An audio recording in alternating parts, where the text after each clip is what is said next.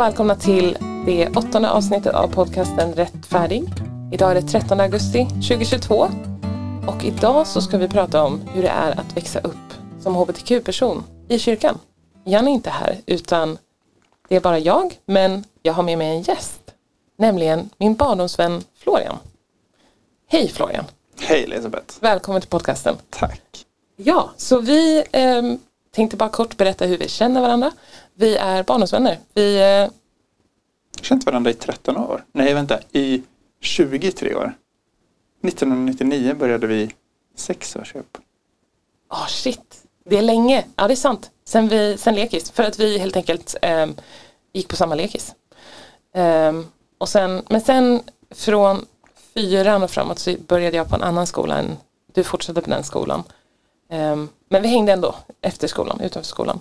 Um, men det som är lite mer relevant för dagens avsnitt är att vi gick i samma kyrka. Eller uh, Från och till? Från och till, ja. Jag gick i samma kyrka uh, stabilt så att säga. Men du gick lite mellan den och en annan kyrka. Uh, för dina föräldrar gick i en annan kyrka än mm. den jag gick i och mina föräldrar gick i. Om ni var riktigt liten så gick, innan du, du föddes ju faktiskt inte i Stockholm och det gjorde inte Nej. jag heller. Men innan du flyttade till Stockholm, vi flyttade dit lite tidigare. Mm. Då gick hela min familj i den kyrkan som du gick ja. i sen. Då var vi med där några år. Och mm. min mamma gick på bibelskola där. Och min pappa mm. började. Mm. Men hoppade av. Ah, okay. Ja, jag vet inte varför. Men jag vet också, när, för det var, vi flyttade först till en del av kommunen och sen så några år senare så flyttade vi till en annan del, närmare den här kyrkan. Mm. Och då var det också, har jag fått reda på efterhand, mina föräldrar pratade om att flytta närmare stan. Mm. Men eh, då ville mamma att jag skulle gå i den här kristna friskolan som mm. vi båda gick i. Ja, precis. För att den skolan som vi tillsammans började på i Lekis, det var en kristen friskola. Så de började den kyrkan som jag växte upp i, som jag gick i, men bytte till den andra kyrkan. Som består av typ avhoppare. ja, det är så kul för att alltså det pratade vi om redan då, för länge sedan. Liksom, att eh, den kyrka nummer två, låt oss kalla dem kyrka nummer ett och kyrka nummer två. Kyrka nummer ett är den som jag gick i liksom, och kyrka nummer två är den som du, dina föräldrar gick i och som mm. du gick lite mellan kyrkan. Där alla förr eller senare hamnar. Precis. Kyrka nummer två var lite eh, där, de bittra avhopparna från kyrka nummer ett. Jag tror inte att kyrka nummer, nummer tvås medlemmar hade uppskattat den beskrivningen.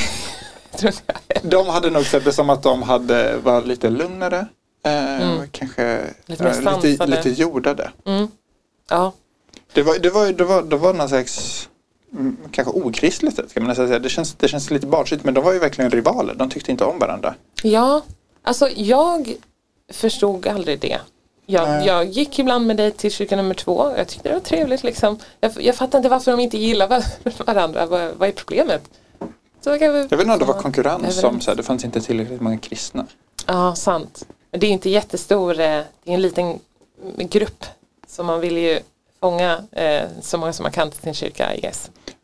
Den kyrka nummer ett eh, var mer så här karismatisk och En del av trosrörelsen. Ja, precis. Och där så skulle jag säga att det var mer fokus på pengar än i kyrka nummer två. Jag tror att kyrka nummer två aldrig hade kollekttal. Mm. För det är någonting som, man, eh, som jag har vuxit upp med. Liksom. Ja. Att det är alltid någon som ska inspirera slash hypa upp inför kollekten. Liksom. Vilket vi då kallar för kollekttal i, i jargongen. För de som inte har koll på den kristna frikyrkojargongen. Um, det var en del av liksom, mötet. Um, Minns att vi ibland också så här visste inte om det var kollekttal eller predikan för de kunde typ vara lika långa. Ja, verkligen. Och så satt man där och så eh, märker man att de börjar röra sig mot slutet av det de håller på att säga. Okej, okay, yes, snart är predikan över, snart får jag gå och göra något kul. Och så bara inser man, åh oh, nej, det här var kollekttalet. Nu kommer en predikan efter det här. Ja, alltså jag Eh, nu kan jag säga det här för att jag är inte kristen längre men liksom och jag tror jag har hintat om det i tidigare avsnitt men eh, ja, predikningar, det blir ganska långtråkigt att sitta och lyssna på predikningar varenda söndag. Eh, sista, oftast så har jag bara suttit av predikningen. Eh, ibland så har jag kunnat få något ut av den, suttit och varit intresserad. Men när det blir rutin, när man gör det varje vecka, då blir det bara så här till slut så sitter man och typ tänker på något annat. Jag tycker att det är ett spännande fenomen. Det blir ju som att gå på en föreläsning. Ja, Som att vara med i en förening och sen, nu går jag en gång i veckan och ska jag, ska jag ta del av kunskap år in och år ut. Någonstans tänker jag nästan att man så här, med tiden borde väl alla bli rätt trötta på att säga ja okej men det här har jag hört. ja det, är, det är det som är själva problemet tror jag, eller anledningen till att jag blev trött är bara för att det är något man gör varje söndag eh, och det är oftast samma personer. Ibland så kommer det gästpredikanter men eh, oftast är det samma personer. Man har liksom hört det de har att säga. Och i kristna, alltså i kyrkan så har man ju också ett begränsat material att utgå från. Sen är det ju en tjock bok men jag vet inte Ja. heller om man liksom så här, bygger en hel predikan på så här eh, bibelord om man ska slå sin kvinna. Alltså man kanske väljer lite. Man, man har en liten del av Bibeln som man oftast utgår ifrån. Ja. Ehm, det tänkte jag på som kristen att så här, varför utgår vi alltid från bara nya testamentet? Vi har ju gamla testamentet också. Men, När man i andra sammanhang gärna hänvisar till gamla testamentet. Jag tänker typ i synen att- ja. på hbtq-frågor. Ja, det är intressant för att man hänvisar det gamla testamentet eh, när det passar bra in i det man vill säga. När det är andra saker som eh, kvinnosyn och så är man i en kyrka som kyrka nummer ett eh, ändå har en tillåter kvinnor att vara väldigt framstående och ehm, jag skulle säga att det är ett pastorspar som leder den kyrkan men, men jag skulle nästan säga att kvinnan är lite mer dominerande av de två syns och hörs mest i den kyrkan. Ja, i alla fall utåt sett. Eh, Ja. I media, kristen media, Mm. eh, så är den här personen upplever ganska hög status. Ja, och också till personlighet. Ehm, mannen är lite mer så här lugn Ja, och så. Eh, Okej, nu har vi spårat. vi hade egentligen ett upplägg, en outline för den här podcasten. Och det är nämligen att vi, eh, jag tänkte att vi ska börja med att du får berätta liksom din livshistoria. Eh, med, framförallt med fokus på hur var det att eh, växa upp i en kristen miljö, inte bara kyrkan men också din skola. mm. I kombination med när du insåg att du är hbtq, queer.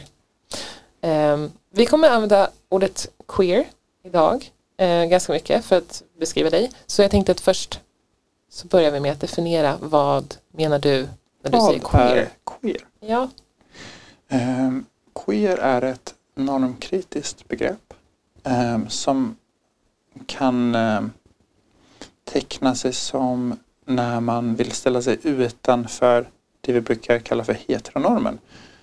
Man inte passar in där. Eller jag skulle säga eh, att jag använder det för att eh, det är ett bra begrepp när man, vill, eh, när man inte vill sätta sig i de tre facken hetero, homo eller bi för att beskriva sin sexualitet. mm. så, de, så lite de som inte känner man att de passar in. ja, men i någon av precis. dem. Eller kanske ställer sig kritiskt till det för att man tycker Mm. att sexualitet eh, Mer komplicerad än så. ja, Så då är queer lite samlingsbegrepp för de som inte passar cleant in i någon av de facken. Okej, skulle man kunna säga. Mm. Det, jag tror att det är lättare för folk att identifiera sig som queer än typ bi. För att, ja, men som vi har pratat om tidigare, så det är så här, eh, folk, eh, sexualitet är en skala, är vår uppfattning. Mm. Eh, och eh, jag tror folk har eh, föreställningar om så här, vad, vad, vad man, hur, man, vad, hur en sexualitet ska se ut för att man ska få identifiera sig som bi. Jag tror att det är lätt, steget är mindre för att bara säga, ah, nej, men jag, ja, det har funnits tillfällen då jag in, också attraherats av mitt eget kön. Mm. Personer av samma kön som jag, kanske man ska säga. Ja, men bra. Men då, då vet vi vad vi menar för det är alltid bra att definiera koncept som inte är helt självklara. Mm. Eh, så det är det vi menar ifall vi säger queer i det här avsnittet. Så jag tänkte att vi ska börja med eh, ni flyttade till Stockholm och då flyttade ni eh, dit där, där vi båda liksom bodde under uppväxten. Och dina föräldrar började kyrka nummer ett. Yes. Precis, men de var innan det pingstvänner. Så då antar jag att du när du var liten bara följde med dina föräldrar till kyrkan? Alltså att de bara tog med dig när de gick på söndagarna? Mm. Vad tänkte du liksom när du försöker tänka tillbaka? Hur jag upplevde kyrkan som barn. Ja, Du, tyck, du hade ju, när vi var små, lite äldre än eh, vad vi var när vi båda flyttade till Stockholm. Men du hade en period då du inte tyckte det var så kul att gå i kyrkan som Japp, barn. japp. Eh, tror att jag tyckte att det var ganska roligt. Jag tyck, tyckte nog att det var Mm. kul att leka med barnen i söndagsskolan. Men Sen vet inte jag om jag så här, Mm. njöt av undervisningen. Men jag har ingen minne av att jag så här, satt av den heller och tyckte den var tråkig. Men jag minns som sagt inte så mycket nej. från kyrkan nummer ett. Mer från kyrkan nummer två. Och där tror jag att det var Ja, det kanske var en del av kritiken från kyrkan nummer ett och kyrkan nummer två. Eh, Det var kanske lite mer fokus på lek. Ah. Inte lika mycket undervisning. Mm, men det kan jag tänka mig. Det går in i min bild av kyrka nummer ett och kyrka nummer två. Jag har inte spenderat jättemycket tid i kyrka nummer två. Men ja, men det är en vanlig, eh, det är så det börjar för folk som växer upp i kristna familjer. Man följer bara med föräldrarna till kyrkan.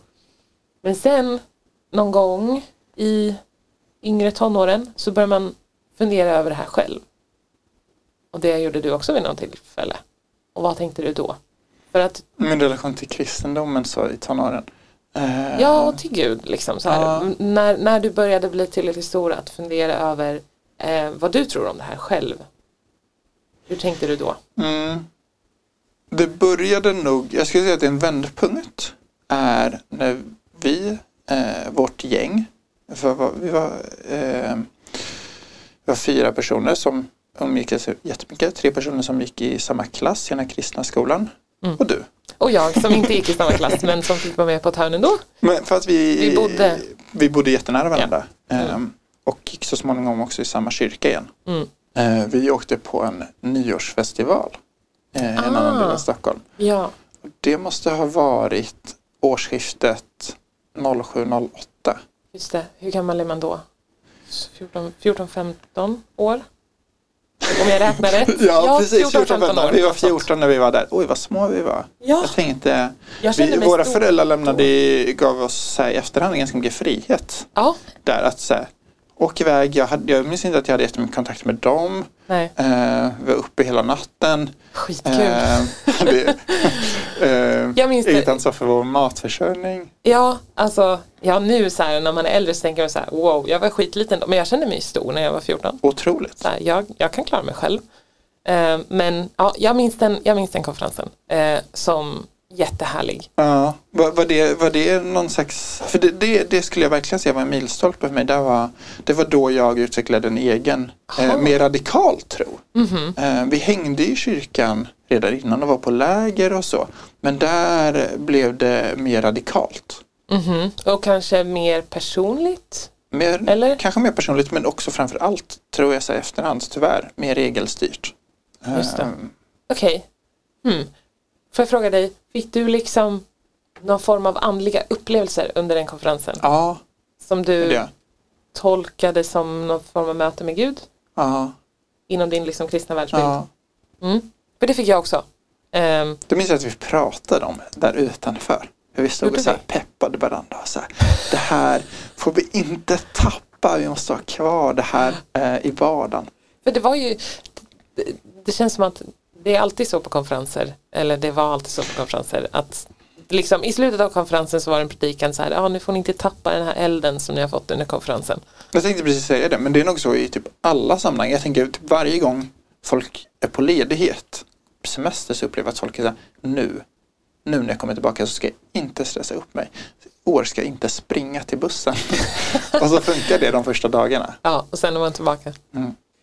Ja, okej, så, så du, efter den konferensen så var du inom situationstecken on fire for Jesus, Ja, som är så hade vi absolut beskrivit det. språksättet i Och frikyrkan. jag tyckte då att mina föräldrar var lite lama i sin tro. Mm, there. och mina föräldrar tyckte nog att jag var lite jobbig. Japp. Jag tror att mina föräldrar alla dagar i veckan hade velat ta tillbaka. Lite mer chill eh, Florian. Nej men de, alltså nu när jag inte är troende så hade de Ja, definitivt ja, föredragit det. Jag men jag vet att de eh, tyckte att jag var de tyckte nog att jag var jättejobbig. Mm. Superradikal och så här. åh, det är nästan pinsamt att säga det men jag minns. Man är så, man är så öppen den åldern tänker jag. Eh, Mm. För allt. Eh, jag hade kunnat bli lika radikala för något annat. Jag minns hur bästa dagar efter att vi kommit hem, det måste ha varit från den festivalen, så åkte vi, jag hade en idé om att allt ont är från djävulen. Alltså Mm. allt. Um, skäms lite över att säga det som sagt. Ehm, men då åkte vi en rondell och så höll man på att köra ut och så kom en bil, körde jättefort som hon inte hade sett och så fick hon liksom tvärbromsa innan hon körde ut. Och då var jag så här, allt ont kommer från djävulen. Det där var djävulen. och mamma bara, nej men sluta. Ah, ja, men jag, jag tror att det, det ligger någonting i det du säger att ehm, m- man kan, kan bli radikal för egentligen vad som helst när man är ung. Det är något med att i den åldern allt är bara noll eller hundra. Och Liksom. det ska ju få vara så.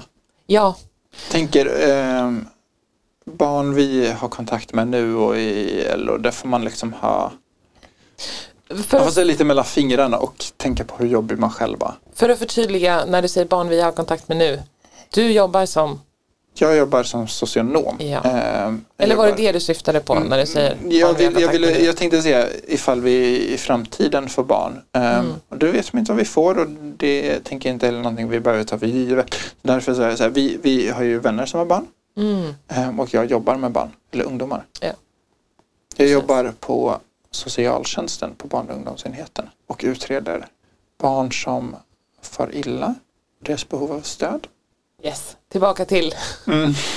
huvudspåret. Den konferensen, du kom Just det. hem och Det var då hade du liksom Jag minns att det var mycket regler efteråt. Att jag, här, för, för du frågade mig om så här, mitt gudsmöte och det jag kommer ihåg starkast är att jag liksom sitter på golvet lutat, med ryggen lutad mot en stol och det jag inom citationstecken pratar med Gud om eh, är så att jag, vad jag ska göra framöver, eh, hur jag ska kanske få eh, utifrån rädslan för förlora det vi hade upplevt då. eh, Att det skulle bli blekna sen i vardagen. Eh, att man skulle bli en så kallad ljummen kristen. Ja, Mm, det var, det var, det, skulle, det vill man inte vara. nej. Definitivt inte. Eh, det var, då skulle jag inte lyssna på världslig musik. Jag skulle Det bara kommer jag ihåg. Lyssna på lovsång. För mig, jag tror nästan att jag, jag är en ganska jag är en person som lätt hamnar i svartvitt tänkande. Ehm, och det hade ingen distans till det då. Ehm, och blir lätt regelstyrt för mig och mycket skuldkänslor. Det kommer, vi hängde också en, två somrar mycket på Allsång på Skansen i publiken. Mm. Det stod där i eh, fjortisburen eller vad man nu ska kalla den. Fjortisburen. För de som ser på, har sett på Allsång på Skansen så är det där framme vid sidan där det är stängsel. Där man står. Alla 14-åringar. Japp. Ehm, och då var jag så här, det är världsligt. Det är inte glädje som kommer från Gud. Ehm, så det ska jag inte gå på. Ehm, och då, då minns jag till och med, jag vet inte vem det var, men någon av er sa så här, men okej, men det kommer jag ändå gå på. Ehm, att säga, jag, jag minns att jag, då, då nästan för en sekund tänkte jag så här, jag kanske drar det här lite väl långt. Sen gick vi ändå, ehm, för att jag Mm. blev blek. det blev en sån här ljummen. Bara några veckor. Ja. Men jag höll i det där ett tag, eh, bara lyssnade på kristen musik. Sen, Ja. så, sen så tröttnade jag för att säga, okej så, det finns ju inte, det finns ju, ja det finns mycket, men om du bara ska lyssna på det så blir det ganska enformigt och det finns nästan en, så här, den krist, det finns nästan en kristen genre, det är ganska mycket rock. Mm. Sen finns det annat också, men den, eh, Det är väldigt mycket mer begränsat. Mm. Ja. Nej, jag håller helt med. mycket kristen musik är rock. För jag minns eh, när du eh, berättade att här, du skulle göra dig av med all världslig musik. Ja. Ehm, och eh, jag blev så här eh, förvånad. Eller, för det tycker jag är så intressant. För att jag hade inte fått med mig de tankarna eh, Nej, och efter det, ska konferensen. sägas, det var ingen som så här, sa det. Eh, Det, kom ju, det var jag som hamnade i det. Ja, men Det var ingen från scen som så här, eh, eller? men gav, inte vad jag minns. Nej, jag minns inte heller det. Jag undrar men, vad det var i mig som gjorde att jag hamnade i det. Men alltså, om det var rädslan för att liksom tappa det inom situationstecken eller om det var eh, Jag vet inte. nej, det kan men bero på att just för jag, eh, är din känsla att jag hamnade i det mer Ja, än vad du gjorde. än vad jag gjorde, precis. Det var det jag tänkte eh, komma till att folk, sam, folk upplever samma, samma situation, event, händelse på olika sätt. Man internaliserar det på olika sätt. Och jag eh, upplevde också Gud eh, inom situationstecken där under konferensen. Men för mig blev det inte den implikationen att jag måste sluta lyssna på världslig musik som det blev för dig. Blev det någon form av regelstyrdhet för dig? Om något så blev det att jag kände att jag behöver evangelisera. Jag behöver, Ja, just dela det det här kommer jag ihåg. Det var det andra saker vi. du hade dåligt samvete över Ja. som jag eh, vet att jag tänkte på ibland. Så, Oj, det där hade inte jag. hade inte du Eh, dåligt samvete över att eh, så här, jag borde evangelisera mer? Frälsa människor. Nej, för jag tror att jag gjorde det ganska mycket. Eh, Jag var jättedålig på det. Vilket jag är glad för nu. jag tror att jag var pissjobbig. Ja, just det. Men jag, har, jag tycker om att övertyga människor om att mina åsikter är bättre. För jag gör inte det och jag tycker alltid det är obekvämt. Ehm, jag, jag kan, när, om det är typ så här matte, det som jag håller på med, det är så här, okej, jag har koll och jag, matte är ju så här, jag vet vad som är rätt och jag vet vad som är fel. mm. Men när det kommer till saker där det finns en liten osäkerhet så är jag jätteobekväm att försöka övertyga andra om det jag tycker för jag är inte 100% Men där är ju du, du och jag har ju också olika fallenhet, tänker jag, för olika områden. Jag gick ju på samhällsvetenskapliga fakulteten på universitetet. Där det är mer utrymme för osäkerhet. Eh, det finns mycket teorier. Eh, sen finns det teorier som kanske är mer så, ja, lättare att applicera verkligheten och andra är mer komplexa. Eh, ja, man mm, lever lite mer i osäkerheten. Alltså, Ja men det är svår, svår, mycket svårare att mäta sociala rörelser ja, ehm, och ehm, be, Om- eh, beteenden på hur, hur människor beter sig i grupp. ja. Okej, men eh, eh, Kanske bara ska kalla det här avsnittet för sidospår. Ja, kanske. Det här borde vi prata om plus lite sidospår. Ja. Yes. Ehm, det här svalande efter konferensen, efter ett tag. Det här liksom eh, att du ska vara så brinnande för Gud och så. Ja. Mm.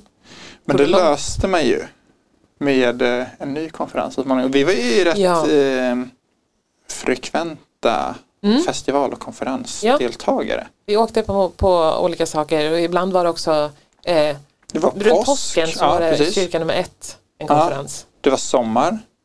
Mm. Eh, hösten var det ingenting. Jo, jo, Jo, det var det. Youth. Gud, det var saker året runt. Mm. Fyllde på. Ja, just Eh. det. Och sen nyår. Ja, Ja, det är sant. Varje kvartal. Mm. Ja, det är Eh. sant. Så då höll man igång den här eh, ja men det var läger, läger i Uddevalla som Mm. vi var på. Mm. Eh, det var mycket, alltså eh, jag vet inte om eh, frizon finns kvar. Nej, jag tror inte det finns längre. Mm. Men en den har ju kristen hållit på ett tag. ungdomsfestival. Ja. Men jag hade när jag var där så hade jag redan lämnat kyrkan. Jätteobekant. Och ändå åkte du till en kristen ja. festival. Vad kul. Ja, okej. Men eh, om vi börjar närma oss det då. Liksom. När, när eh, för du lämnade kyrkan till slut. Det gjorde jag. Eh, Hur var den? Liksom? Hur Resan. kom det dit? mm. Vi åkte på massa konferenser. Det var nice. Ja, det, eller, så det var någon slags eh, milstolpe där. Mm. Eh, nyåret 0708. Mm. Eh, och jag minns vårterminen 8 och höstterminen 9 som väldigt enkla och härliga. Vi hade ja, vi var i kyrkan väldigt, väldigt mycket. Allt var jag, jag levde liksom i en bubbla. Jag var i kyrkan och sen så gick jag i min kristna friskola där en majoritet var kristna verkligen en bubbla. Och så på vårterminen i nian då, alltså ett år efter den här nyårsfestivalen, då minns jag att jag tvivlade jättemycket. Eh, jag Vad minns att jag du- såg något mönster, det var liksom en vecka i månaden. Vad roligt. Vad var det som du eh, tvivlade på primärt liksom? Var det Guds existens? Jag tror att det... du och jag har tvivlat på olika sätt. Din, din exit Mm. eh, var lite teologisk. Ja, den var väldigt, förankrad. ja precis. Den var, ehm, alltså sista droppen var när jag läste om den historiska Jesus. Mm. Så det var historiskt. Eller liksom kristendomens historia eh, och sånt. Ja, men det var liksom, det var intellektuellt snarare än känslomässigt. Mm. Anledningen till att jag lämnade. Ehm, jag vill ändå säga att det var uh, intellektuellt för mig också. Ehm, det var, jag fick inte, jag tvekade på att ehm, Gud skapat jorden och oss människor. Och det som var en dealbreaker för mig, det var det här med bön. Att Gud, det kommer inte vi pratade om när vi var på en missionsresa här på västkusten. hade vi en diskussion med en av ledarna. Eh, en sån sak som jag tyckte var eh, jätte, jättejobbig. Jag tror att det, var, det påverkade mig mer än jag förstod då, det han sa. Eh, Jag tror jag kommer ihåg det som du Ja, syftar på nu. Eh, vi behöver inte prata om det, vi kan, liksom runt omkring det, vi kan faktiskt säga det. Alltså. Mm. Men, men det var, jag hade svårt för att förstå, här, varför svarar Gud på förbön ibland? Eh, varför låter Gud vissa människor dö men andra, medan andra får leva? Och den här ledarens teori var att Gud svarar på förbön för, om jag minns rätt, mer för nyfrälsta. För att han gör det, han, gör det för att eh, locka folk in i kristen tro. Mm, jag minns det lite annorlunda. Jag minns det som att eh, han menade att Gud svarar på bön som främjar honom. Alltså Mm. det, det är ungefär samma sak. Mm. Men liksom, jag förstod det som att han menar att syftet med att Gud svarar på bön är för att göra så många som möjligt kristna. Ja, Så det är, ja, mm. vilket Mm. eh, är ungefär samma sak som Och, och det tyckte jag kändes jätte, jättekonstigt. Jag tyckte att det kändes, jag vet inte, typ cyniskt. Ja, men jag Jag vet inte om cyniskt är rätt ord. Jag tyckte att det kändes så, så kallt kanske. Om, om du nu kan.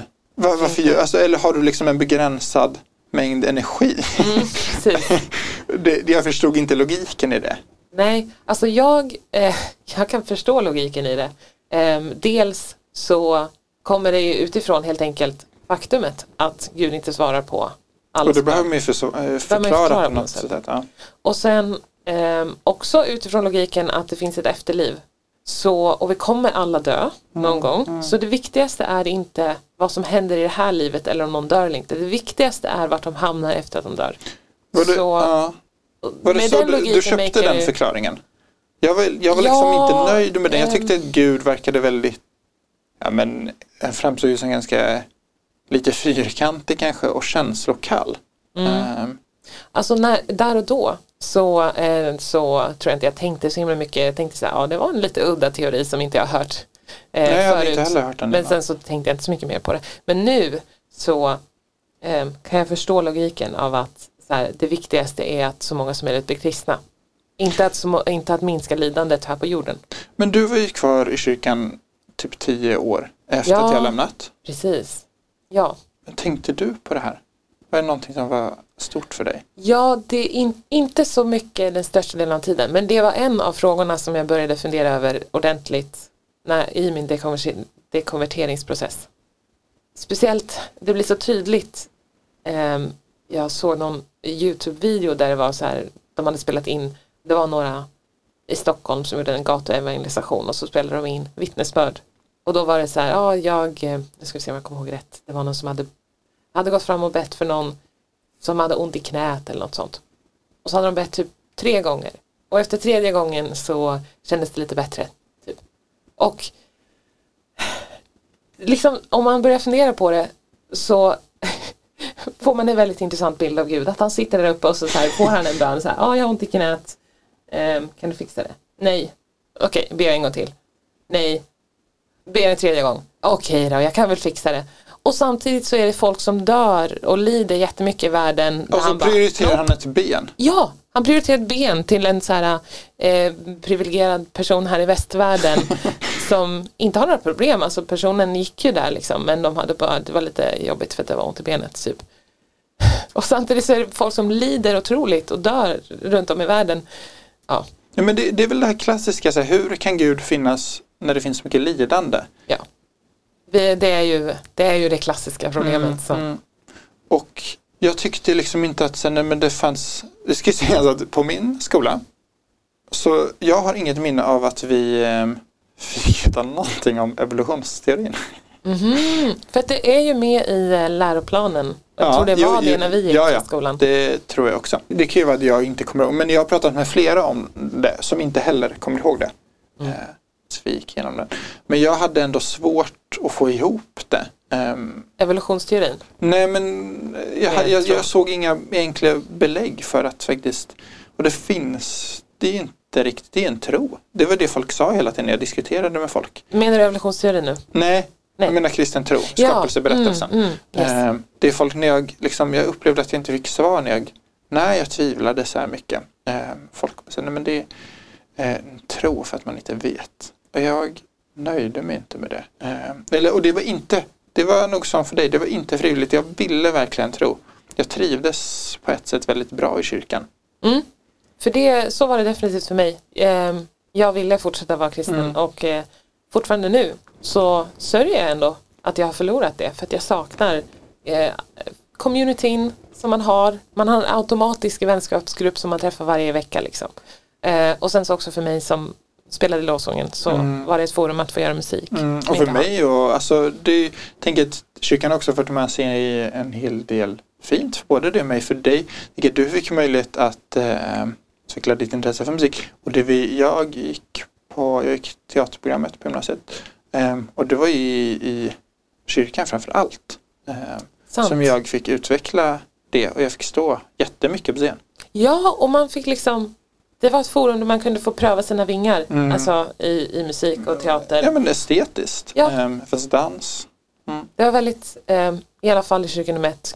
Mm, Och mycket mer kyrkan- i, jag skulle säga att det var mer i kyrkan nummer ett. Ja, det var ganska öppet för oss att få pröva lite eh, grejer. Mm. Och in, det var inte alltid som det blev superbra men liksom det fanns utrymme för det. Vilket jag Mm. uppskattar Mm. otroligt mycket faktiskt. Okej, så. Du hade några intellektuella frågeställningar. Jag hade ju någonting på att förlora, att förlora på att lämna. För man gick ut i ingenting. För att jag levde som sagt i en bubbla. Ehm, Ja, så det var ju någonting, det var en känslomässig kamp. För jag, jag ville inte tvivla. För att det var, kommer mycket, att lämna kyrkan kommer ganska mycket lidande. Um, om man liksom växte upp med en idé om att det finns svar på allting och det finns rätt och fel. Det finns en plan för det, du ska frälsa människor. Ehm, så bara raseras allt det. Du pratar mycket om att säga, gud jag känner mig fri. På ett sätt gjorde jag det. Men jag tyckte också att det var väldigt läskigt. Ja, Ehm, det gjorde jag också. det kändes som att bara grunden Japp. raserades. Och Plötsligt så, har man ingenting ja, och man måste bygga upp allt igen. och jag kände mig ganska Därför jag tänker att det är jättebra att den här podden görs. Jag tänker att det kan vara fint att få lyssna på den för den som kanske går igenom den processen. Men jag känner mig väldigt ensam. Ja, och det är det som är en av huvudpoängerna med den här podden. Om det är någon som är i en ganska kristen bubbla, då har de troligtvis ingen att prata om Mm. det här med. Men då kan de, alltså det bästa är ju att kunna prata med någon, men i avsaknad av det så har man i alla fall kanske den här podden som man kan lyssna på. Eh, Men jag undrar ifall, eh, eftersom att du gick i en kristen skola, liksom, du var verkligen en kristen bubbla. Eh, De flesta som du hade runt dig till vardags var ju kristna. Eller? Ja, Ja. så var det. Och då, det gjorde ju så att det var ännu större konsekvenser och mer hinder, större tröskel till att lämna. För att hela din värld var liksom, du var omgiven av kristna. Medan till exempel för mig Mm, eh, som gick i en sekulär skola, det var en till i min klass som var kristen. För mig så hade i alla fall jag haft den världen eh, intakt mm. om jag slutade tro. Ja, det ska ju säga att det här var en lång process. Det höll Mm. på i flera år för mig. Eh, eller ja, ett och ett halvt år kanske. Och du var hur gammal Eh, när det började? vad gör man då? Vårterminen i nian så var vi 16 va? Mm. Så Det var då så, det började? Ja, okej så det var inte flera år, det var ett och ett halvt tills jag sa Okej. nej, jag kommer ihåg att sa jag skiter i det här. Jag är inte Så kristen. det kom en dag liksom då du, Ja, mm, gjorde det. var det liksom att det så här, Och då gick jag inte längre i en kristen skola. Då gick jag faktiskt Ja, då hade du börjat eh, gymnasiet, på gymnasiet. estet. Precis. Ehm, och där tänker jag mig att det finns utrymme för folk att tänka olika. Jag läste ju Eh, första halvåret. Eh, kurs i filosofi, filosofi A. Och det kom ju tankar som jag aldrig tänkt. Jag var liksom inte van vid att så här, folk Alltså jag kunde ifrågasätta men nu när det liksom kom utifrån så blev det för mycket. Min eh, familj försökte mana mig att eh, hoppa av kursen. Eh, och jag var lite Aha. inne på, för det var inte, jag mådde dåligt. Eh, av filosofikursen? Ja, för att jag, okay. jag, jag mådde, det, det, gjorde jag, jag mådde dåligt den där första terminen. Varför? Varför mådde du dåligt av, av, av innehållet? För att jag, där? där lämnade jag ju kyrkan första gången. Jag kommer ihåg att jag, då sa jag också så här, nej men jag är inte kristen, liksom gjorde en grej av det och så här. Ehm, men hängde fortfarande i kyrkan. Det var, det var ett par veckor liksom, sen så kom jag tillbaka och blev frälst på nytt. Mm -hmm. Kommer du ihåg det?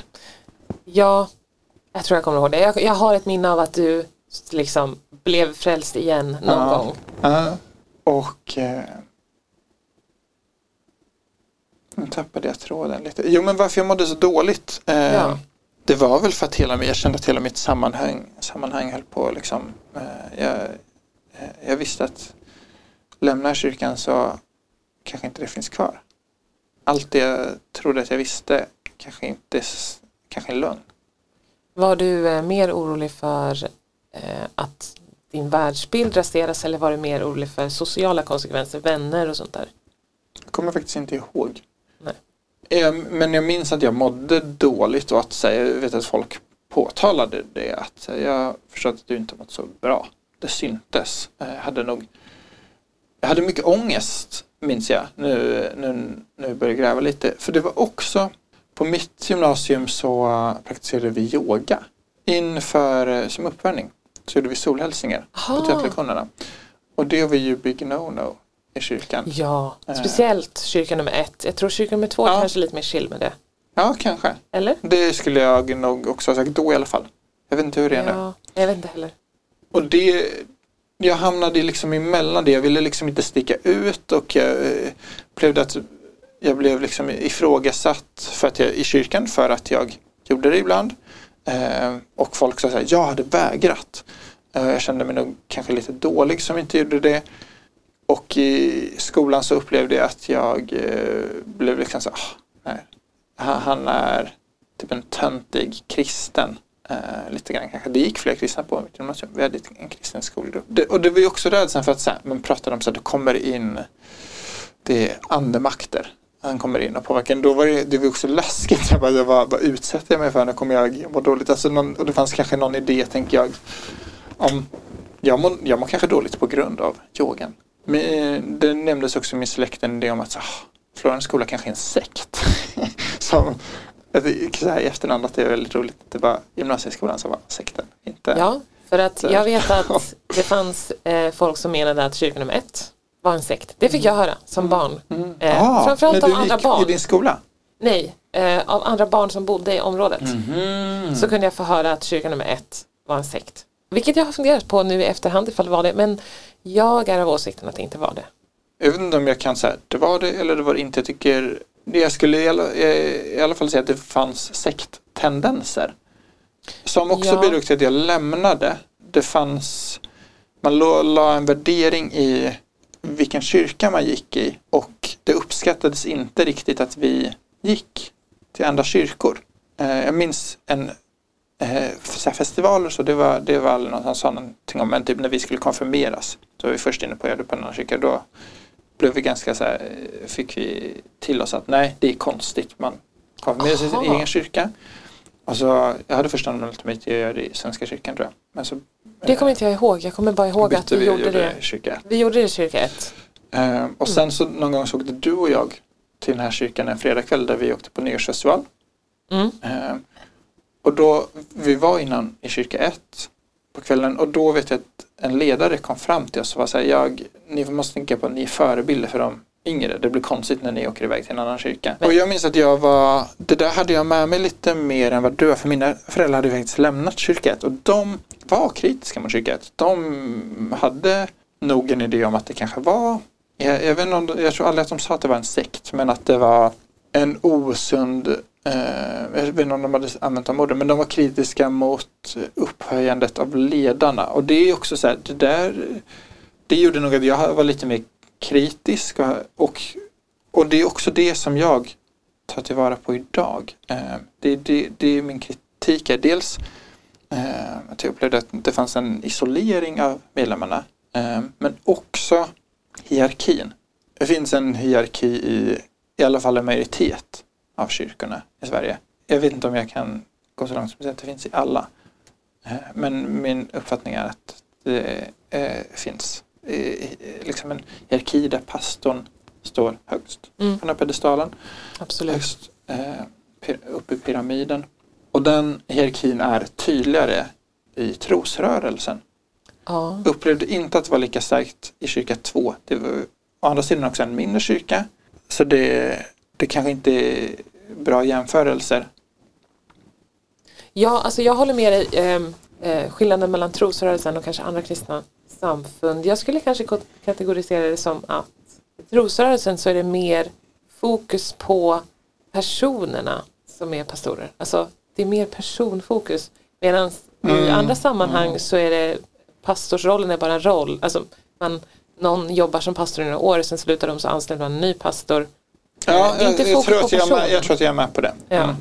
Vilket kan ge problem när det är fokus på människan. Mm. För att då, men det gäller i alla sammanhang eh, när det blir liksom en människo fokus på människan så en får den, så. Ja, då får den människan väldigt mycket makt och den kan potentiellt Jag tror inte heller att det är bra för, för oss. Jag, jag hade definitivt inte mått bra av att bli så upphöjd. Om du blev upphöjd? Nej. Eh, du det... hade inte heller velat att jag blev upphöjd?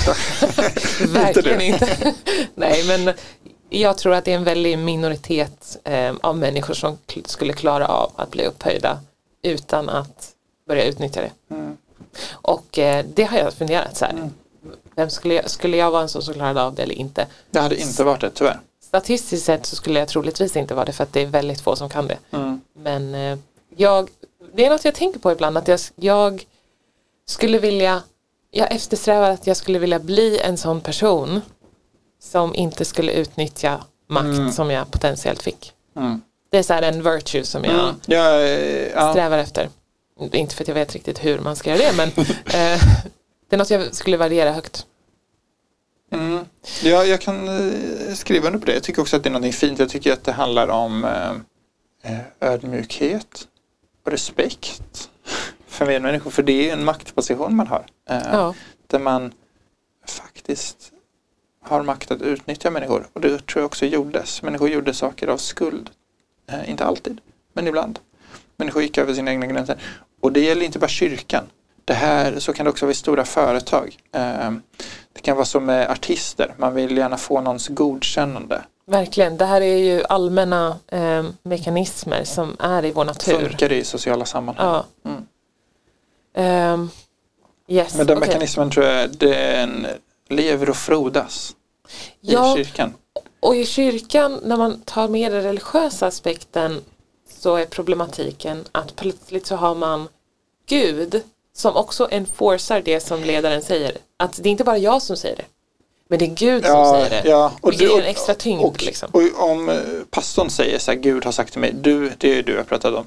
Eh, det finns inte på kartan att jag hade rest mig upp och bara, eh, Gud säger till mig att, att du har fel. Mm -hmm. Nej, verkligen. Då hade jag, tror jag, nog, jag tror att folk hade tänkt så här, oj, han, han har en ond demon i sig typ. Mm. Ja men verkligen. Inte, jag tror inte att det är helt otroligt att det hade hänt. Nej, nej det kan jag också se framför mig faktiskt. Um, tillbaka till din historia, var var vi någonstans?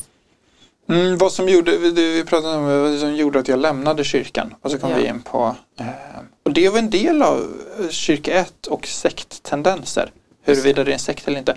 Men och, och sådana saker gjorde att det, jag, det var lättare för mig att lämna kyrkan. Och eh, Eh, eller så här, jag, jag, kände att jag nästan knuffades ut. Eh, för att jag, så här, det var så mycket som jag började ogilla. Och sen så en dag jag var på stan så mötte jag en eh, ungdomspastor från kyrket eh, på Plattan i Stockholm. Bara random ja, de, för, ja, men de var, där, de var där med kyrkan. Um, hade någon Ah. slags outreach. Ja. Så eh, var där för att frälsa människor. Um, och locka människor till kyrkan. Och då pratade lite och så stannade hon liksom mig och var så här, du, vet du vad, jag behöver faktiskt veta nu om, ska jag se dig som en av oss?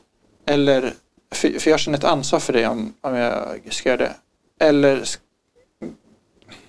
vet inte exakt vilka ord hon använde, eller, eh, eller är du inte det? För hon ville på något vis så här, vilka tillhör min grupp, vilka är jag ansvar för? Är du där inne eller är du där ute? Um, och då kom jag att jag kände mig jättebesviken för jag, så här, jag där och då så var jag, jag vill inte ta ställning till det. Jag vill eh, gå ut och in. Eh, Jag behöver få göra det. Men när hon sa så så kände jag så fan heller. Eh, Mm. skit i det här, nej. Eh, Men det var flera sådana saker. En annan ungdomspastor som jag vet inte om han försökte göra mig radikal men han, han sa så här, ungdomar nu för tiden är så fega, sa han till mig. En gång när jag var hemma hos honom. Jag minns inte vad han tyckte att ungdomar var fega med. Eh, men, men det blev också så här, och det var också där, det var höstterminen i ettan på gymnasiet. Och så, jag kände mig, eh, så här, så gick jag hem därifrån i mörkret till den här skogen och bara så, vad, vad tror du, ska, ska jag nu så här, tyngas av skuld och bara så här, skita i det jag tänker och vad, vad tror du, var det liksom rätt grej att säga till mig nu när du vet att jag tvivlar? Alltså vad tror du att det ska göra med mig? Tror du att jag ska säga, ah, nej men Nej, vi, vi, är, vi, vi är inte tillräckligt radikala i kyrkan. Vi, nej, nu, nu får jag skita i det. Nu eh, i mitt tvivel och nu får jag bara gå all in där. Det hade typ kunnat hända. men, men det funkade definitivt. Det var helt fel tillfälle att säga det till mig. Mm. Okej, så du blev lite, du blev liksom, Det kändes som att jag, blev, jag fick nästan hjälp Ja, att lämna. du blev tvingad att att ta de, ställning. Jag upplevde att de tabbade sig Ja. jättemycket. De sa mycket saker som jag inte alls behövde höra då. Hade jag blivit bemött på ett annat sätt så hade min exit-process sett annorlunda ut.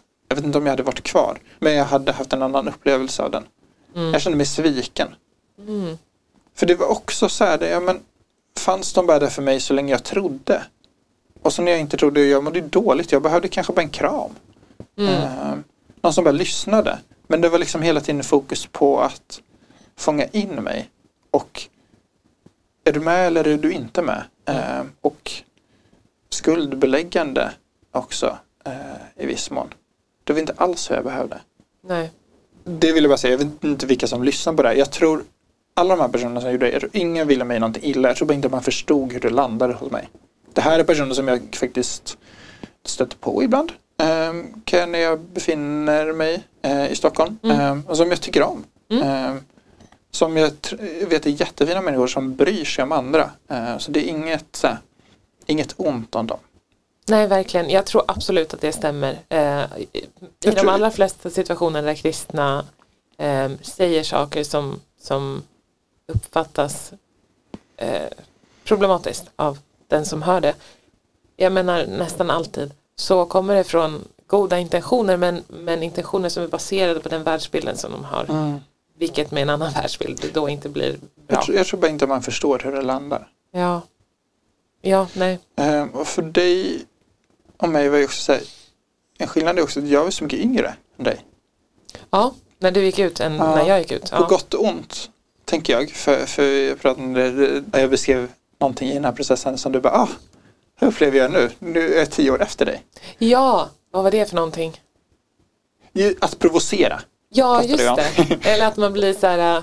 Eh, Att man vill bryta mot Ja. allt eh, man förväntas göra. ja, ja, ja, jag har lite den, inte jätteextremt, men lite att jag blir så här, vill ifrågasätta bara för att ifrågasätta. Typ. men eh, inte så mycket så att det, det var inte därför jag lämnade tron. Jag Men, tänker också att man har lite att ta igen. Eh, ja, mm. ja, precis. Men eh, vi har egentligen inte kommit till själva det som eh, det här avsnittet egentligen ska handla om. För ja, så det tänkte jag komma in på. För du är queer. Eh, och hur går det ihop eh, med din uppväxt i kyrkan? Mm. För att kyrkan traditionellt sett är inte särskilt eh, vänliga mot hbtq-personer. Så jag undrar först, när liksom insåg du att du var queer och gjorde, insåg du att du var queer innan du lämnade kyrkan? För det första så hade jag inget ord för det. Mm. Och, och då får vi också komma ihåg att jag faktiskt först jag tror att det var 1868, som i Sverige fick ett ord för homosexualitet då. Um, det säger också någonting om normer, tänker jag. Att det finns en del kan vända sig mot att behöva typ identifiera sig som hetero för de bara det är varför ska det ens finnas ett ord för det? För att det är det som är förväntas av oss och det är det vi tar för givet att vi ska vara. Det här var ju inte 1868 som jag växte upp. Nej. Eh, min första minne det är av, av att jag tänker på det här. Jag vet inte vilket år det är men jag eh, tror att jag måste, nej, jo, jag måste ha gått i sex års. För att det fanns en, jag hade en kompis som jag tyckte om och jag tyckte om att vara fysiskt nära honom. Och det var jag med eh, tjejkompisar också. Eh, Mm. Men och det fanns inte en skam på samma sätt som jag gjorde det med en tjejkompis. Som jag gjorde det med den här killkompisen. Mm. Och vi gjorde det flera gånger och tyckte om att vara nära honom. Och jag visste med mig att det här var fel. Redan i den åldern? Ja, ehm, och jag tänker att det har inte bara med kyrkan det tror jag alla barn vet. eh, om man inte växer upp här i Majorna där jag bor. Ehm, för, för att vi får till oss från att vi är mycket små att vi förväntas vara attraherade av det motsatta könet. I populärkulturen, i filmer, i barnböcker. Det är prinsen som eh, ska hitta en prinsessa och tvärtom. Och det är inte ens, man, man benämner inte det som det här har en hetero-kärleksbok. Men är det en barnbok som är eh, prins som letar efter en prins, då är det en hbtq-barnbok. Vilket också så här, det Normer han- handlar om språk. Vi, har, vi, vi behöver inte ens sätta ord på det som är normalt. Men det, det som inte passar in Måste ha ett ord först. heteronormen. Som jag Mm. brukar säga. Det måste benämnas. Det, vi gör det i språket också till någonting annorlunda. Mm. Bekräftar eh, att det här inte är normen. Och det tänker jag att barn är känsliga för. Och jag förstod att jag kanske inte alltid upp, levde upp till de kraven. Det gav mig en känsla av att det är någonting fel på mig. Och en känsla av att jag inte, det var inte bara att säga, alltså jag var äcklig. Och som man kan vilja göra när man har gjort någonting dumt. Kan vilja lätta sitt hjärta och prata om det. Det är när vi sätter ljus på saker som det kanske blir mindre läskigt. Det är mörkret, det känns obehagligt. Och så minns jag hur jag satt, vi var på väg till vårt landställe eh, i Stockholm. Och så satt jag bak, bak, i baksätet i bilen. Eh, Och du är ungefär hur gammal? då är jag sex eller sju år gammal. Mm. Och så åker vi förbi Drottningholms slott där kungen och drottningen bor. Och så åker man över en bro till Drottningholm. Och så sitter jag bak och tittar ut genom fönstret och över räcket ut över vattnet. Och så säger jag till mig själv, jag kan, för jag vill ju prata med någon om det där. Och så säger jag att du kan aldrig någonsin berätta det för någon. Du måste alltid hålla det för dig själv.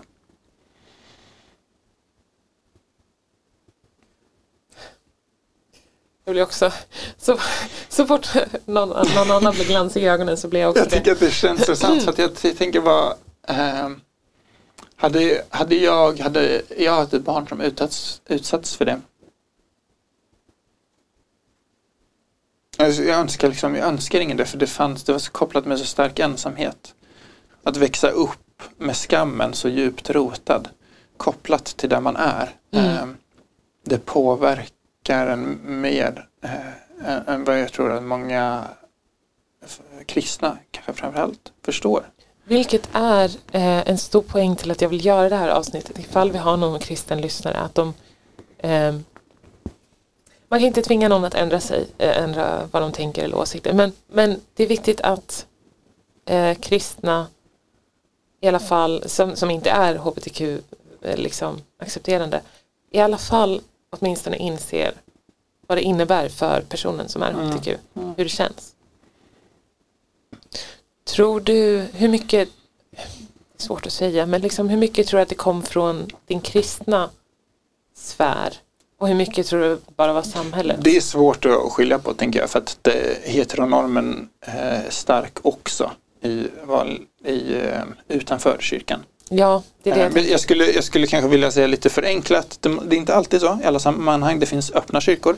Det finns eh, eh, Eh, delar eh, av samhället som är mer medveten och som pratar med barn på ett annat sätt. Och så finns det barn och så finns det delar av samhället som eh, ställer sig kritiska till acceptansen av hbtq-personer. Även om det skulle säga en krympande skara. Men då får man också komma ihåg att när jag växte upp på 90-talet, om vi, eh, jag tycker att det är svårt till att börja med att skilja på så här, vad, vad, är, vad är vad? Eh, vad var kyrkan och vad var samhället? Men om vi kollar på, på 90-talet, hur såg det ut? Vi hade eh, i mitten av 90-talet tror jag att det var, det var 90-talet i alla fall så röstades eh, det om eh, registrerat partnerskap som var för personer som ville ingå äktenskap med personer av samma kön. Eh, man fick inte ingå äktenskap, man fick liksom inte gå hela vägen. Det var någon slags B-variant, man hade nästan samma rättigheter men inte riktigt. Och det är svårt att föreställa sig idag för det är inte så länge sedan. Eh, men eh, parti, det var ju så här, Moderaterna, det var alla utom två personer i Moderaterna röstade nej till det. Ja, det känns... Sen var deras Konstigt. partiledare Fredrik Reinfeldt den första statsministern att gå i Prideparaden. Eh, jag vet inte vilket år det var. Men han och den som är partiledare för Moderaterna nu, de två var de enda i Moderaterna som röstade ja till registrerat partnerskap.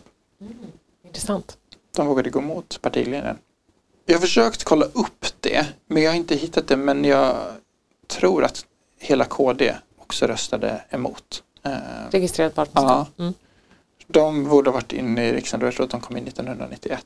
Så det, det var så det såg ut. Jag tänker, det, det kom en jättepopulär film då som heter Tomten är far till alla barn. En julfilm. Och Mm. i den filmen, som på ett sätt kanske eh, ansågs som ganska öppen så, för att så, det var en mamma som hade jättemånga barn med jättemånga olika män. Eh, Och så firade de jul ihop. Det var en så kallad modern familj. Ehm, Men då kom det fram under julen, det blev liksom mycket tjafs eh, under julen i den här filmen. Att en av männen hade varit otrogen mot sin fru, han hade varit otrogen med en man. Och hennes reaktion är att gå och kräkas. Mhm. För det är så äckligt att han har varit med en man. Aha, mig vetligen så var det ingen liksom som så var kritisk mot det. Det var inte konstigt. Och det var, det, inte, det var inte heller det enda exemplet. Det var vanligt och mot transpersoner är det fortfarande så. De eh, skildras som någonting äckligt Du menar i- fortfarande idag? ja, i populärkulturen. Ja. Mm. Så det kom, Så där, Inte då, bara det var från vi, kyrkan? Nej. det kom från samhället Eh, också? Ja, men sen kan man, skulle jag vilja säga att det- det här eh, heteronormen är tusen gånger starkare i kyrkan. Ja. För i samhället så fanns det nog redan då en grupp som ställde sig kritiska till det. Nu för tiden finns det också en sån grupp i kyrkan. Den kanske fanns redan då, men den var osynlig för mig. Ja. dig. Sen, sen så tror jag att det är en växande grupp eh, i kyrkan som förstår hur illa hbtq-personer har farit av hur kyrkan har behandlat hbtq-personer. Ja, och det finns eh, min egna erfarenhet från att lyssna på, framförallt lyssna på folk på internet. Så det är många amerikaner. Men Mm. är att det är en eh, tydlig rörelse inom eh, trosrörelsen, Mm. den karismatiska rörelsen som är på gång. Ja men om nu upplever det finns, man pratar om det, det finns Mm. liksom en debatt om det, det finns meningsskiljaktigheter. Det tror inte jag att det gjorde då. Mm. Det fanns ingen kritik mot det här överhuvudtaget. Vilket det växte att- du och jag upp. Ja, och då är det inte så konstigt att du kände som du kände. Om Nej. liksom det är eh, helt runt en att det är fel att vara Mm. den som du är. Liksom.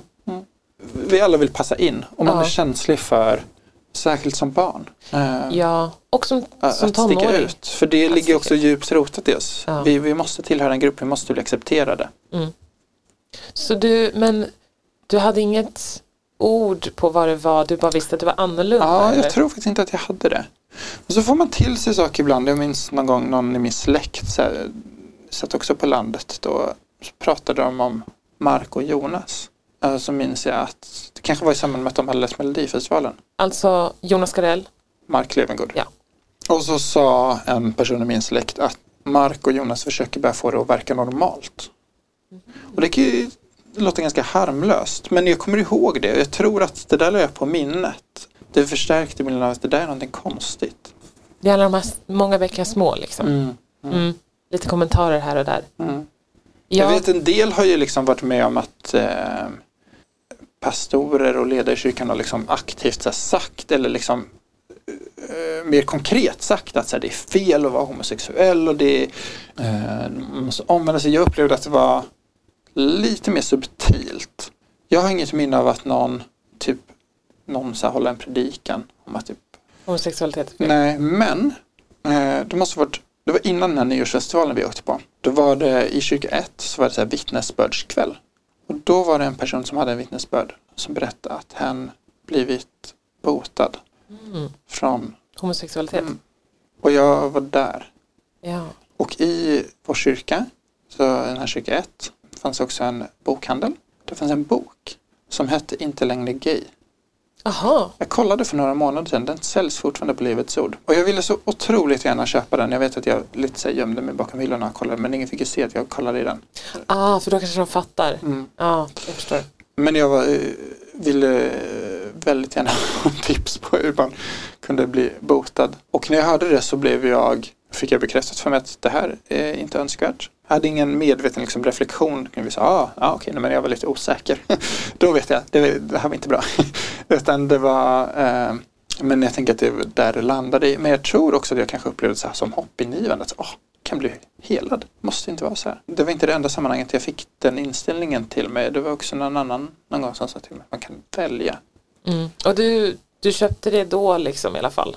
Ja, där då när, den där kvällen när det var vittnesbörd. Så ja, det gjorde jag. Och då var du typ hur gammal? Då måste jag ha varit 14. Just det, så det här är alltså, nu, nu har det varit ett glapp mellan där du åkte i, i bilen Mm. och nu. Så liksom, jag antar att du gradvis insåg mer och mer och fick kanske mer ord för vad det var du kände.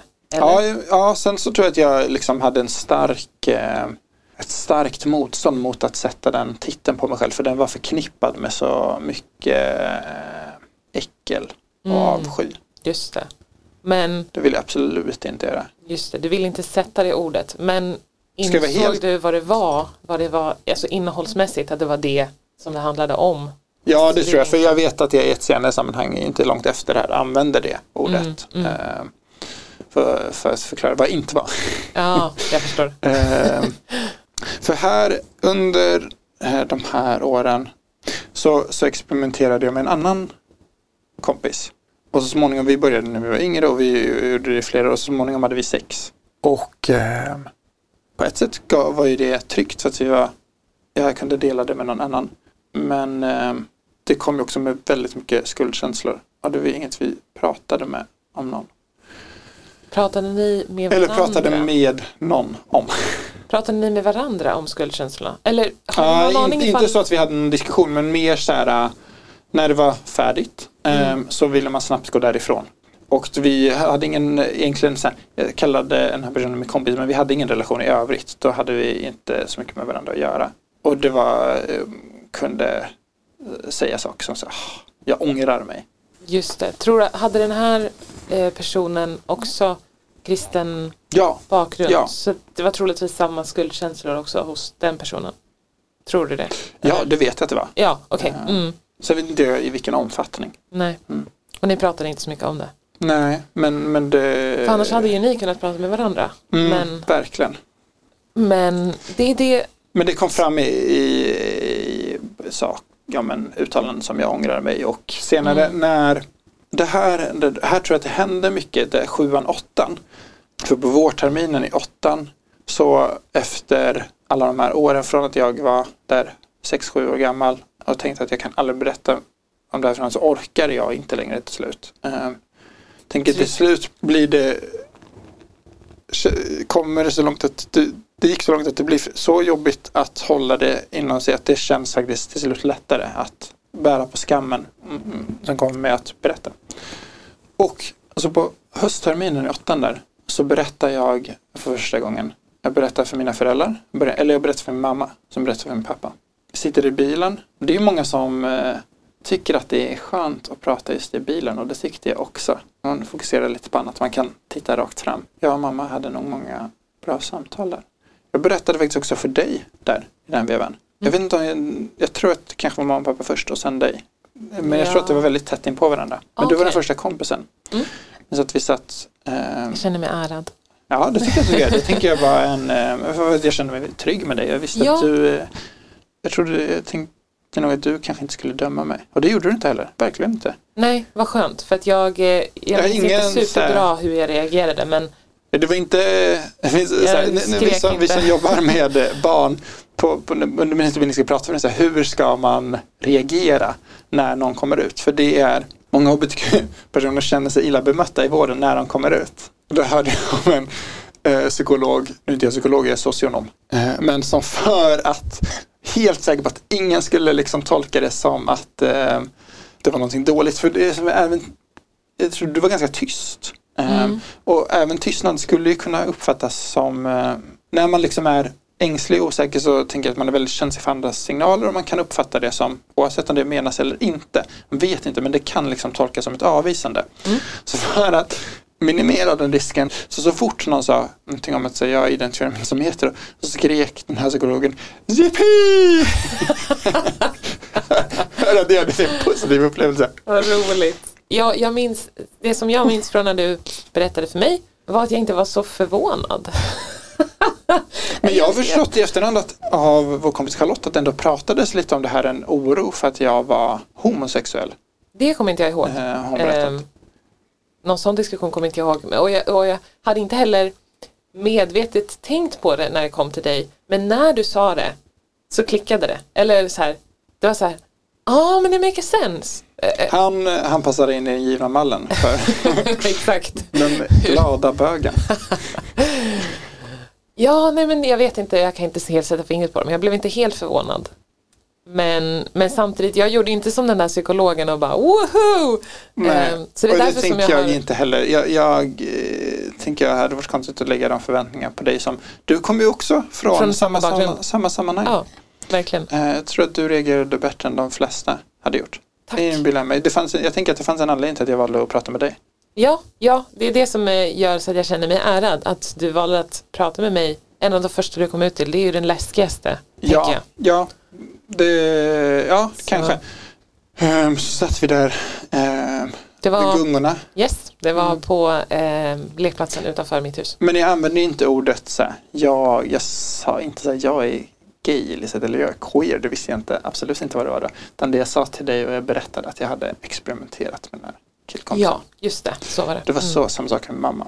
Och jag vet inte hur jag la upp det för dig men för min mamma minns jag att jag la upp det som inte som så här, mamma jag är gay och jag är stolt utan det var så här, mamma jag har gjort det här och jag vill inte göra det men jag kan inte låta bli. Jag vet inte vad jag ska göra, hjälp mig. Mm. Um. Till mig så minns jag inte att du, den här hjälp mig biten kom med och det makes sense för att vi har, jag, jag kunde inte hjälpa dig men att det makes sense att du tog den delen med din mamma. Mm. Men till mig så bara minns jag att du berättade att du hade experimenterat. Mm. Ja, jag undrar, hade, Men jag, jag kommer inte, minns du att jag, varför jag liksom sa det? Var det för att jag ville ha din godkännande, att jag ville lätta på hjärtat? Vill jag liksom ha någonting från dig? Min, mitt minne är inte att du ville ha någonting av mig. Du ville mest bara få det sagt. Du ville mm. mest bara få ut det där. Så att inte du, det känns som att du bara behövde få ut det. Typ. Mm. Mm. var min upplevelse. Mm. Men hur, eh, hur reagerade din mamma? Eh, hon var lugn. Hon var inte, visade inte någon så här mm, avsmak så. Eh, och jag vill till och med att säga, jag vill inte att det ska vara så här. Jag vet inte hur hon hade reagerat annars. Men eh, kom överens om att det fanns situationer då jag och den här kompisen experimenterade. Mm. jag säger experimenterade för att det var ju inte alltid fullbordade samlag. Nej, ni, ni utforskade, ni visste inte, vad, ni var inga pros liksom, ni var ju helt nya på det här. Exakt. Uh, så mamma och jag delade ju mål om att jag skulle sluta med det. Så vi sa okej, okay, men vi hjälper dig att undvika de här situationerna. Uh, så det var inget... kände nog något slags stöd i det tror jag. Så det var inget alternativ att acceptera det? Nej. Nej, Nej. det fanns inte på kartan? Nej. Och jag hade inte heller något. Mamma, det, mamma föreslog inte det och jag föreslog inte det. det nej. nej. Och sen så hände det kort på det igen. Och eh, då berättade jag för mamma och pappa igen. Och jag hade, i, första gången jag berättade för mamma så, så berättade jag det för den här kompisen då att så här, vet du jag har sagt till mina föräldrar. Bara, Va? Har du gjort det först nu? Jaha, han hade redan... Ja, och jag, och jag sa, va? Vet din mamma? Gud vad pinsamt. Har inte sagt någonting. Um, och, eh, och sen så händer det igen och så berättar jag för mamma och pappa och då säger jag till honom att jag har sagt och då blir han så här, fast om du ska hålla på och berätta för dina föräldrar hela tiden så kan inte vi hålla på med det här, det är jätte, jättejobbigt. Ja. Uh, jag var hösttermin i åttan Och då slutar vi liksom. Och sen så händer det en gång till i slutet av höstterminen. Och då berättar jag inte för mamma och pappa. Ett återfall som jag kallar det. eh, Ja. Så efter det har, eh, mm, jag vet- att någon gång sitter vi i bilen och mamma så här kollar, så här, har det hänt igen? Jag vet att jag känner mig lite kontrollerad. Och där någonstans vet jag också att jag har någon idé om att jag börjar från den så här, ah, fast kanske kan det bara få vara så här. Eh, en outtalad, men jag vet att det, det finns en känsla i mig när hon, när hon kollar det, jag blir liksom lite ah, irriterad. Men vid det laget, är du medveten om att det finns människor i världen som accepterar eh, sin Det tror jag, jag har ändå koll läggning? på Mark och Jonas. Mm. Eh, Så du vet att det, det, den möjligheten existerar? Ja, och vi hade också en lärare på vår kristna skola eh, som kom in, som var där och hade några lektioner, som var queer. Jag vet inte hur han definierade sig. Och man brukar säga att de värsta homofoberna är De som är det själva hbtq-personerna själva. Ja. Och jag levde med råge upp till det. Jag minns hur jag stod i korridoren och var det är fel att han jobbar på vår skola, han borde inte få vara här. Jag pratade med mamma och pappa. Ah. Eh, tyckte Men- inte, det var som ett godkännande av hans sexualitet att ha honom på För skolan. det tycker jag är så intressant för då vill jag fråga dig hur man tänker så när, när man är den här stereotypen av en som är closeted. Det, det sker inte medvetet, det hade gjort ont. Det sker väldigt, eh, man får, t- jag ska inte underskatta eh, förträngningens mekanismer. Alltså jag, där då står inte jag och så här, gud vad jag har dubbelmoral, absolut inte. Jag är jätteinne i det jag gör. Men jag minns att det till och med var en lärare som sa till mig så här, men snälla Florian, nu får du ge dig. Okej, ja. Eh, Men varför tror du eh, att det slår över liksom? Till, Tänk att det kan eh, eh, bli ett sätt för folk kallade mig bög. Eh, folk Aha. Som du säger, du var inte helt förvånad. Jag tror att folk eh, kanske misstänkte lite grann. Så jag tänker att det blir ett sätt att bygga upp en eh, eh, Ja, då behöver man slå ifrån sig det Ja, precis. Bygga upp en image av att så här, det här är absolut inte jag tar avstånd från det här. Misstankarna kanske avtar Mm. eh, lite grann om jag håller på så. Men, Ja, Att folk då tänker att det är ännu orimligare att du skulle vara ja, Gay eller ja, queer Någon förhoppning om det i alla fall. mm. Vet inte om det blev så. nej. Nej, jag vet inte. Jag vet ju inte vad dina Vem skulle jag lura? Ja, nej, jag, jag vet ju inte vad dina klasskamrater tänkte och tyckte. Jag vet ju. Och du kom ju till mig ganska tidigt. Så att. Mm. Mm. Men eh, ja, så hur liksom resan från att det här var något som du ville bli av med till Mm. att acceptera. Ja men så efter den här nyårsfestivalen då och jag hade fått det här återfallet med min kompis. Men det före eller efter den? innan. Ehm, okej. Och jag hade också den hösten experimenterat med en helt ny kompis. Jaha, Ehm, så, så jag var så här, gud jag fixar inte det här. Jag behöver Mm. hjälp. Så då gick jag till den här personen som hade haft den här efter nyårsfestivalen. På vintern där så eh, gick jag till den här personen i kyrkan som hade blivit, som hade haft vittnesbörd och berättat att han blivit botad. Och berättade och han försäkrade mig om att så här, det är lugnt, det är tidigt, du är inte homosexuell än. Eh, Det här är bara ett beteende och bad för mig. Så nästa dag så pratade med den här ena kompisen som jag hade experimenterat med i flera år och var så här, "Åh, vi är inte homosexuella. Ehm, och han kom till mig senare och bara, alltså Florian, tack att du sa det här. Jag är så glad att du sa det. Ehm, genuint, inte ja, ironiskt. ja. Mm. Och, ehm, och sen så kom efter det, eh, då var det ju under, jag vet inte hur jag ska dela in det, men det var ju flera månader då av kamp, förnekelse. Det är så här, nu är jag fri, men jag, någonstans så vill jag, eh, men nej. Men jag, eller jag vill inte alls förresten, för jag är ju botad. Mm. Blev jag botad. ja, det låter väldigt förvirrande. ja, ehm, och vad händer om jag inte blev botad? Är det, är det hopplöst för mig då? Är det kört? Det vill man inte att det ska vara. Så du försökte liksom trycka ner det? Ja, eh, undvika att tänka på killar. Så, ehm, och där på så skulle eh, småningom också där in i, i nian så skulle vi välja gymnasium och jag ville in på Livets Ords kristna gymnasium. Ja, just det. Det kommer jag ihåg att vi Jag var till och med där diskuterade. på studiebesök. Men det var ju liksom Livets Ord, det var ju åt, alltså kyrkornas kyrkor. Ja, Ehm, I trosrörelsen ville alla vara som Livets Ord. ja Ehm, verkligen. Så det var ju svinhäftigt att gå på det gymnasiet. Men som tur var så sa Gud till min mamma när vi var där att eh, jag är redo för att gå på ett sekulärt gymnasium. Jag Wow. ska vara bland icke-kristna. Modigt. tror din att mamma? det var min mamma som inte ville att jag skulle flytta hemifrån. Men så gick det inte att säga emot när det var Gud som sa det. Nej, just det. Och jag är glad för det i efterhand. För ibland kan jag undra vad som hade hänt med mig. Jag tror i alla fall att jag hade tagit mer skada Mm. av att gå i det. För jag hamnade istället på ett gymnasium där eh, Du gick estet, hallå, där, där Ja, får man vara hur queer man heteronormen vill. fanns inte riktigt. Mm. Eh, Det var verkligen ett tryggt sammanhang. Och man ska inte underskatta det, att bero på så alla böcker och filmer som barn, eh, reklam, eh, musik som barn utsätts för. Där de får heteronormen inpräntad från barnsben. Vad det gör och hur mycket det betyder att ha, att träffa någon eller att se, få uppleva sammanhang där du inte är annorlunda.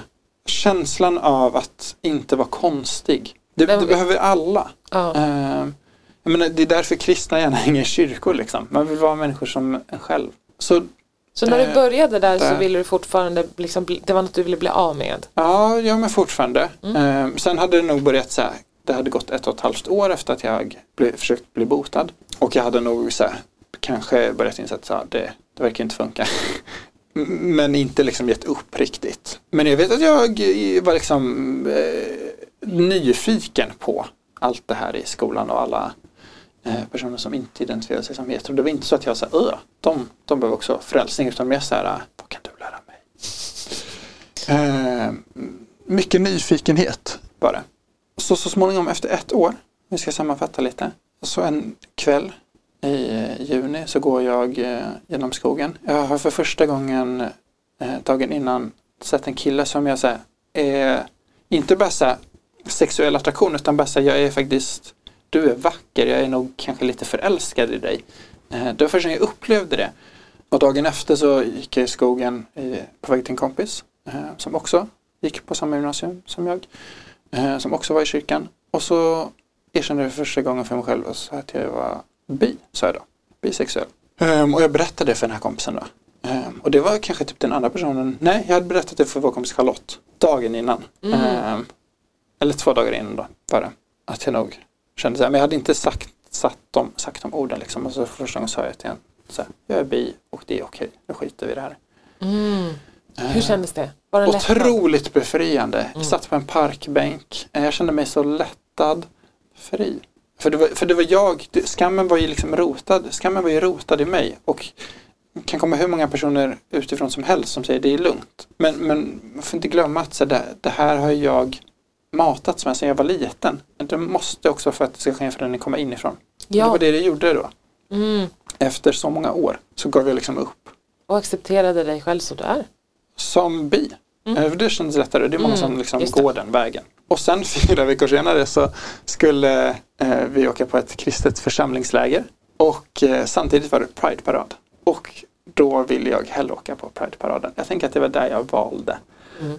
Mm. Eh, första gången jag kom ihåg. Jag Mm. om jag hade liksom reflekterat över möjligheten att gå dit. Att jag också sa det till mina föräldrar. Och det ska sägas också att där under första året på gymnasiet så började jag faktiskt hänga på en eh, ungdomsgård för hbtq-personer i Stockholm. Som Mm. RFSU, tror jag det var, inte RFSL, hade. Och då hade jag sagt till mina föräldrar, så jag ringde dem och sa jag kom hem sent för att jag är här. Det var liksom, så, ah, vi tycker inte om att du är där. Det var en besvikelse från deras sida. Så var det. Ehm, Mm. och sen där på det där lägret, då sa jag till mig själv, nej, nu är jag inte längre kristen. Eh, Så- så ja, de där, så det gick bara fyra veckor mellan att jag sa jag är bi till nej, nu är jag inte kristen och sen dess har jag liksom aldrig gått tillbaka igen. Så de där processerna var liksom tätt sammankopplade. Ibland kan jag undra så här, vad hade hänt om jag inte varit, om jag passat in i heteronormen, om jag definierade mig som heterosexuell. Hade jag, hur stor inverkan har det haft på min kritik eh, och min utgång? eh, Ja. min exit ur kyrkan? Det var en sak jag tänkte fråga dig. Liksom, tror du att du hade varit kristen fortfarande idag? Kan vara så. För att du trivdes ju egentligen i kyrkan. Eller du sa tidigare att du inte egentligen ville lämna kyrkan. Men du blev tvungen för att liksom, det gick inte ihop. Mm. Sen var det ju att jag tvivlade ju mycket på eh, så här, Gud hör bön. Det var inte aktivt Ja. att jag sa min, min sexuella läggning. Men det är inte osannolikt att det påverkat mig undermedvetet. Och så här nu i efterhand, de, att komma ut processen, den är lång. Och det får ta tid. Tänker jag är viktigt att om det är någon som lyssnar som kanske inte identifierar sig som hetero. Det finns liksom inga krav på att du ska göra fort. Eller ens att du ska komma ut om du inte vill det. Det är för det första väldigt tråkigt att vi ens måste komma ut. Verkligen. Ehm, och tyvärr är det så att man som hbtq-person antas alltid vara hetero, även utanför kyrkan. Kom ut-processen slutar aldrig. Sista pusselbiten för mig och de jobbigaste, det var de personer man hade känt längst i sitt liv men som man egentligen inte kände längre. Farmor och farfar väntade jag med och berättade liksom för åtta år efter att jag berättat för dig. Sex år eh, efter att jag erkänt för mig själv att jag inte var hetero. De, var, de sköt jag på i många, många år. Det lättaste var nya bekantskaper. Eh, för de, där kunde jag liksom direkt dra plåstret. Annars var jag tvungen att säga, vet ni vad? Det här ni har tänkt om mig, det stämmer inte. Mm. Oh, det känns som att det är massa saker vi inte har hunnit ta. Men jag tänkte vi kanske skulle kunna göra ett till inspelning någon gång. Ja. Eh, om du kommer till Bergen eller om jag mm. kommer hit igen. Mm. Så kan Tycker jag låter roligt. Del två. Det finns mycket att prata om. Ja, det gör verkligen det. Så jag tänkte eh, innan vi avslutar liksom, ifall det är någonting eh, du vill förmedla, speciellt kanske till folk som är i kyrkan eller i en kristen bubbla men identifierar sig som hbtq eller kanske inte ens har satt ord på det men som liksom kan eh, känna igen sig. Mm. Vill, har du något så här, som du skulle vilja säga eller tips? Eller? Mm, jag vet inte vad, vad, vad jag funderar på vad jag själv hade behövt höra. Och det finns förstås ingen så given väg att gå. Alltså så här, för min väg, det tog lång tid och det var min väg. Den passar liksom inte alla. Och det finns säkert tusen personer som kommer med råd om så här, kom ut, leta upp någon som du känner dig trygg med. Och det kanske är bra för en del. Jag tänker att det viktigaste man, som man behöver höra är att det är inget fel på dig. Du är perfekt som du är. Och det finns, du måste inte lämna kyrkan. Du kan faktiskt förena kristen tro med kyrkan. Det finns de som gör det. Förena kristen tro med Nej, förlåt. Ja. med med äh, att inte passa in i heteronormen. Mm. Och, äh, och du förtjänar äh, respekt och du förtjänar att bli älskad. Det är ledsen att någon ska behöva utsättas för det här och att personer fortsätter att bli utsatta för vad, ska man, vad ska man ens kalla det, för den här förnekelsen av dem som personer vem de är. Mm. Liksom. Mm. Att, de inte, att, att inte kunna acceptera och älska sig själv som man är. Mm. Kanske kan vara att man liksom inte vill prata med en eh, någon man känner det kanske inte känns tryggt. Tänker det går också bra att om man, om man är bekväm med det så kan man till exempel skriva till, det finns säkert kontaktuppgifter på podden. Eh, kan man nå er på något sätt? Jag tänker, ja. kan man göra. Och så Absolut, kan vi, vi har kontaktuppgifter. Det går att mejla mig, ni kan ju mina mejluppgifter ifall man vill skriva. Ja. Om man inte vill skriva till mig så finns det säkert också andra forum. Jag tänker att det går bra. Man kan googla. Ja, jag tror Men vill man skriva till mig så får man gärna göra det. Ja. Okej, okay. men eh, oh, jag skulle vilja fortsätta men eh, vi har en begränsad tid. Så... Mm. Det, var, det var väldigt roligt. Tack att jag fick vara med. Mm, det var väldigt kul att ha dig. Du och jag pratar ju mycket.